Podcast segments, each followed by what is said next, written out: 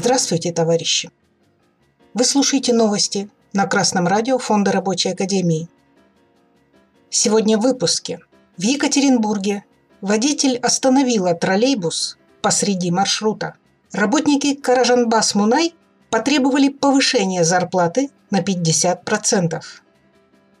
В Екатеринбурге водитель шестого троллейбуса остановилась посреди маршрута и отказалась продолжать работу, потому что ее смена закончилась.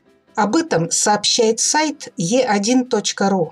Сотрудники Гортранса работают с большой нагрузкой за невысокую зарплату. У транспортников в Екатеринбурге серьезные проблемы с кадрами. Не хватает водителей и кондукторов. Молодец, товарищ водитель. Нельзя, именно нельзя перерабатывать. Тем более, если тебе за это, скорее всего, никто не доплатит. Конечно, такие действия водителя троллейбуса могут показаться кому-то корыстолюбивыми или даже бесчеловечными. Ну, доехала бы до конечной, ну, довезла бы уже людей, а потом ушла. Только о себе и думает. Так покажется многим. Но, товарищи, задумайтесь на секунду сами. Разве водитель троллейбуса, автобуса, трамвая или чего угодно еще не человек? Поставьте себя на ее место.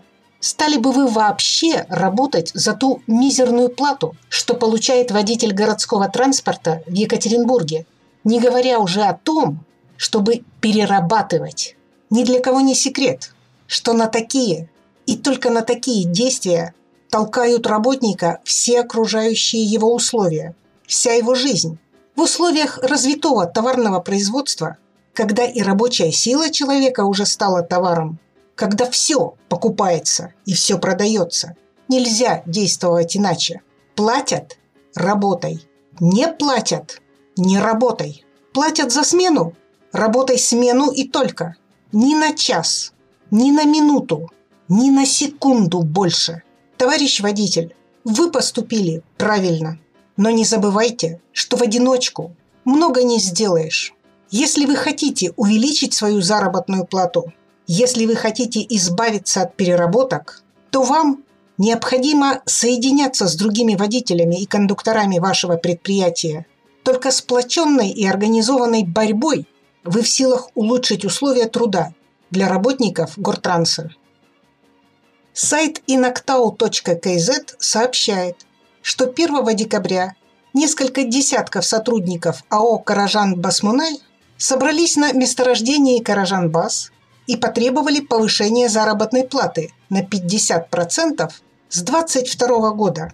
Как объяснили работники нефтяной компании, поводом для выдвинутого требования послужил рост цен на продукты, коммунальные услуги, лекарства и одежду – они также упомянули, что в коллективе есть сотрудники, имеющие многодетные семьи.